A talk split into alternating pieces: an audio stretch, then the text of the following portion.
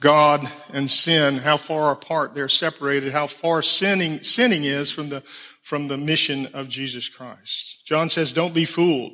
1 Corinthians 6, 9 through 11 tells us precisely the exact same thing. It's all over scripture, but this is a good reference for you. 1 Corinthians 6, 9 through 11. Or do you not know that the unrighteous will not inherit the kingdom of God? Do not be deceived. Neither the sexually immoral or idolaters, nor adulterers, nor men who practice homosexuality, nor thieves, nor the greedy, nor drunkards, nor revilers, nor swindlers will inherit the kingdom of God. And such were some of you. Okay? I've been drunk more times than you folks have seen on television, probably. And that's not saying that in a proud fashion. But and such were some of you, but you were washed you were sanctified. You were justified in the name of the Lord Jesus Christ and by the Spirit of our Lord. Jesus Christ came to do away with mine and your sin, didn't he? That's his purpose. And John says, he ends up there, he says, the proof of who we are is in what we do. The proof of who we are. See, I like to, I like to, when, when I mess up, I like to give myself some slack and, and say, well, I, I meant well. I want to ascribe motives to what I do, right? But when Ron messes up, I want to judge him on his actions, right? John says it's not that way. We all get judged on our actions, don't we? James 122 says, but be doers of the word and not hearers only, deceiving yourselves. Don't be deceived. Don't be fooled. So we've looked at sin's nature and we know that practicing sin is practicing lawlessness. Now let's look at sin's origin, which is point number two in your notes there. Practicing sin, point number two, practicing sin is following the devil. Ow. Okay, practicing sin is following the devil. Verses eight and nine here because sin's origin is from the devil. John lays this out plainly in black and white. Let's look at verse 8. Whoever makes a practice of sinning is of the devil. For the devil has been sinning from the beginning. I want y'all to say that with me. The devil, come on, the devil has been sinning from the beginning, right? The reason the Son of God appeared was to destroy the works of the devil. So John lays this out plainly. So we need to ask ourselves the question, who do I resemble? Who do you resemble? Now I have the benefit of being from a little podunk town in South Georgia. We still to this day have one caution light. I probably haven't been home in 15, 18 years of any, any consequence. You know, I might have driven through the town, visit some friends or something. But I can go back and I can look at second and third generations and I can go, you guys are Delks. You guys are Hugheses. You guys are Arnolds. You guys are Smiths. And I can name all the families of the people that, I grew up, and I can, I can even bet them money. I bet either your dad or your uncle is, is this guy. And they go, how do you know that? Well, how do I know that? Family resemblance, right? Who do, who do they resemble? Well, that's a physical family resemblance. What about a spiritual family res- resemblance? Remember in John 8:44, Christ is talking with the Jews and they're trying to make Christ understand that Abraham is our father. He says, "Nay, If Abraham was your father, you'd be walking in faith because Abraham you'd have the faith of Abraham. And then they tried an end around and they said, well, uh, uh, God is our father. He said, no. He said, if God were your father, then you would believe me. So spiritually, who we resemble is based on how we act, right? Do you see that? Who we resemble spiritually is based on how they act. In the second half of verse 8 there, John lays out Christ's purpose in coming. He says, Christ came to destroy the works of the devil. That's the second part of Christ's mission statement. As a matter of fact, John 12, 31 and 32, Christ is speaking to his disciples and he says, now is the judgment of this world. Now will the ruler of this world be cast out. And I, when I am lifted up from the earth, speaking of the cross, will what? will draw all people to myself. And once again, this brings us right back to these hard statements of John. The question of how serious we are about aligning with Christ's mission. And what happens when we sin. This is hard stuff to hear, isn't it? It's okay. I get it. It's hard for me. And some of you might say, but Nate, I just can't help but sin. Uh, it just happens to me. I, I, I just, I, I can't help it.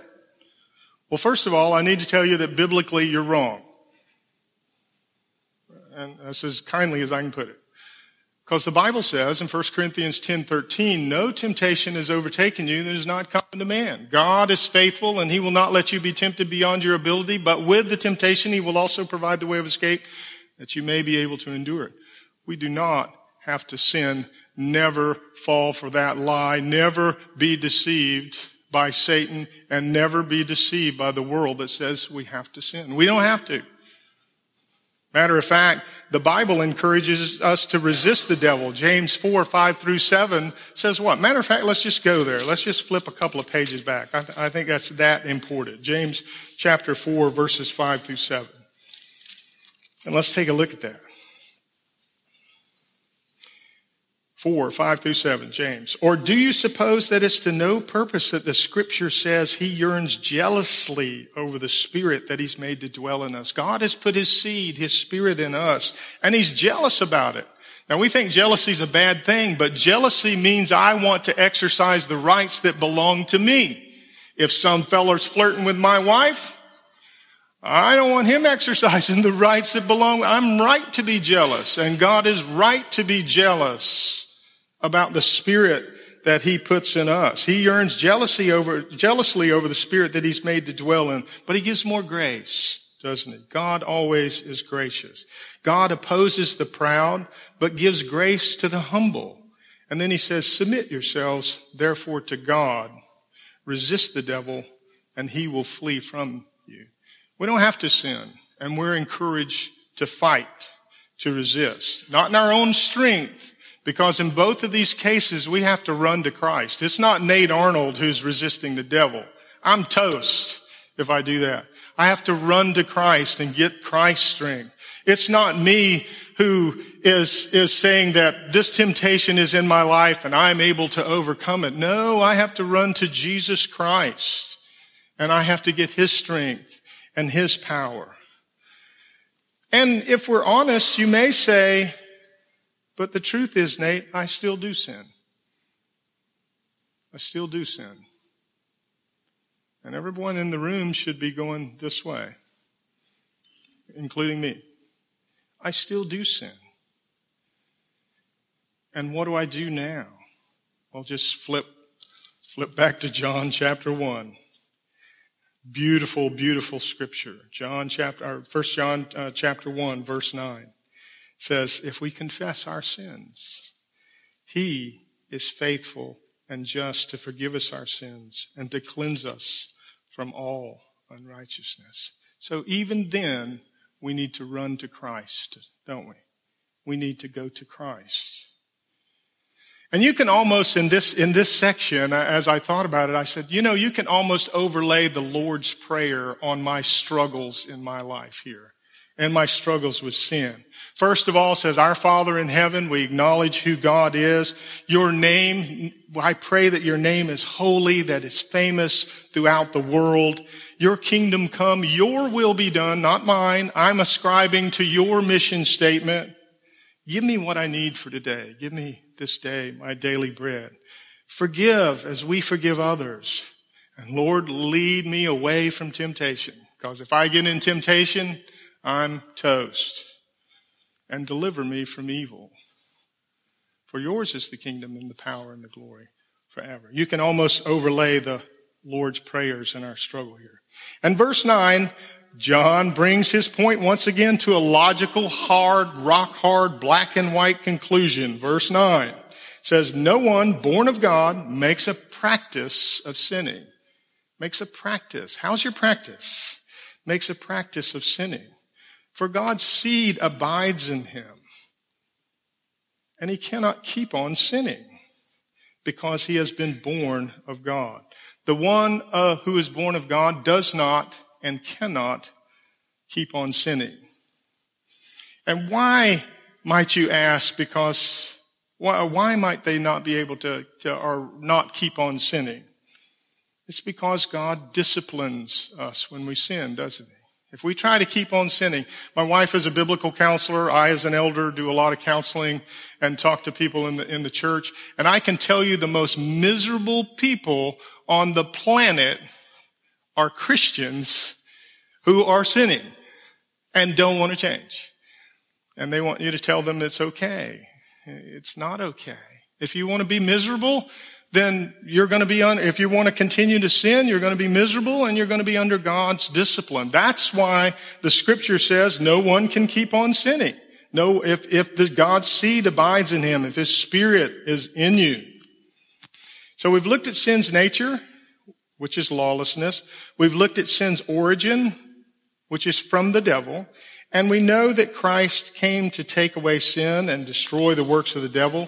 So now let's look at our final point. Practicing sin is not following God. And again, the, uh, the apostle of the, the, the, apostle of love is by far the hardest on us uh, of anywhere in this in the scripture. I mean, he just puts it plain. This is John's black and white grand summary statement, verse 10. John says this is what reveals or makes evident the children of God and the children of, de- of, the devil. Let's look at this. Verse 10. By this it is evident who are the children of God and who are the children of the devil. Whoever does not practice righteousness is not of God, nor is the one who does not love his brother. Do you remember the parable of the sheep? In uh, Matthew 25? Do you remember the parable of the sheep? The parable of the sheep is, it says when Christ returns at the last day, he's going to sit on his throne and he's going to put the sheep on the right and the goats on the left. And matter of fact, I'm going to, I'm to sign this as your homework. How about that? You ever get homework from the preacher? Okay. All right. You're going to get it today. Matthew 25, 31 through 46. That's your, write it down. Okay. Matthew 25, 31 through 46 parable of the sheep and the goats. And when you look at this, you're going to see that Christ commends the sheep.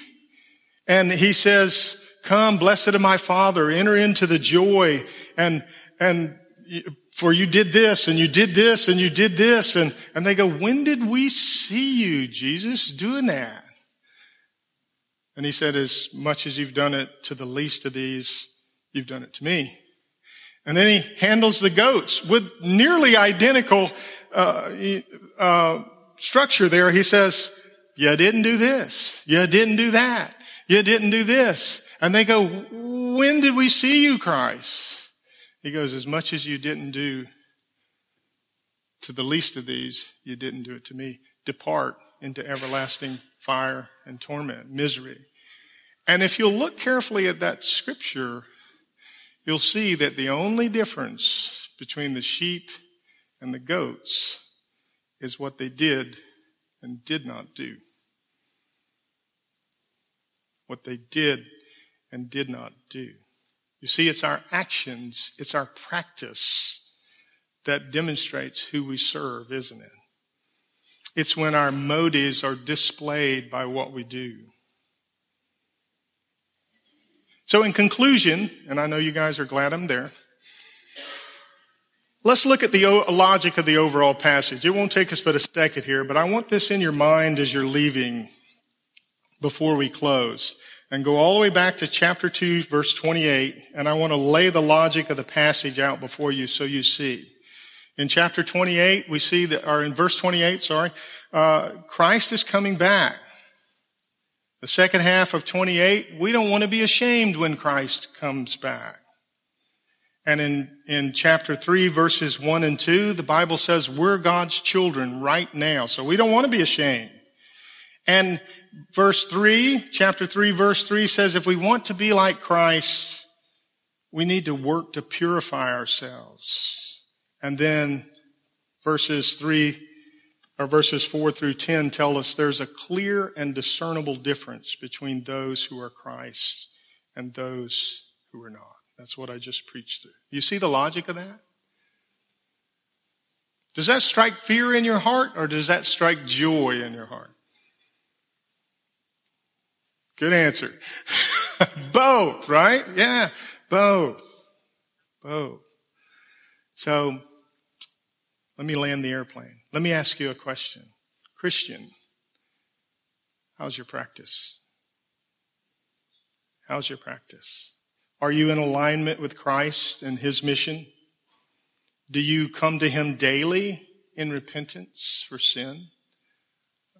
I don't know about y'all, but I blow it every day. I do. I'm just being honest. I run to Christ.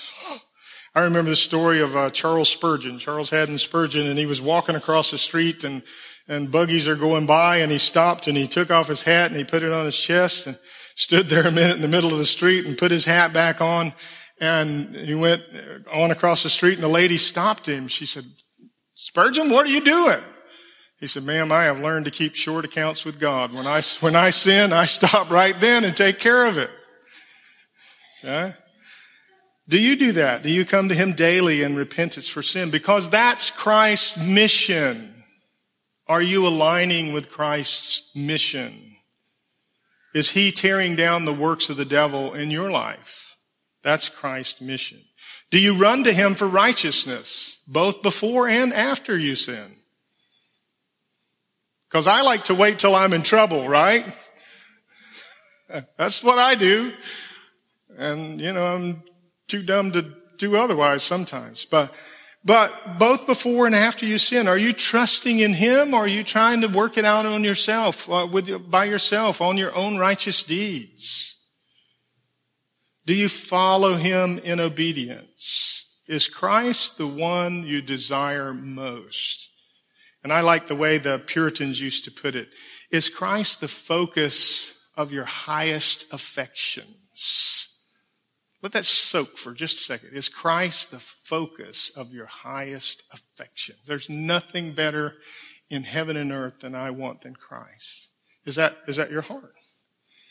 Well, maybe this morning you aren't following Christ. And in the course of this message, the Lord has revealed to you that you're trapped in sin. That's where you are. Well, if that's true, I want you to know that God is calling you right now to himself. He's calling you to repent and to turn to Christ right now, and he will set you free. So whether you're a Christian or whether you're not a Christian, I encourage you to run to Christ every last time. Let's pray. Father, Thank you for your word. This is not stuff that I would make up. And it's not stuff that I would understand without your grace. And it's not stuff that I could do without your spirit. And it's not something I could get free from without your son. So Father, thank you for your grace, for your mercy, for your reminding and Lord, change us. For there is nothing better. There is no one better in all the universe than Jesus Christ, our Lord and Savior. Lord, let us flee to Him. Let us run to Him. Let us desire to be conformed and made into His image. And let us actively produce fruits from the right root, which is Christ. Grant this, Lord, to this people, I ask, and to myself. In Christ's name, I pray. Amen.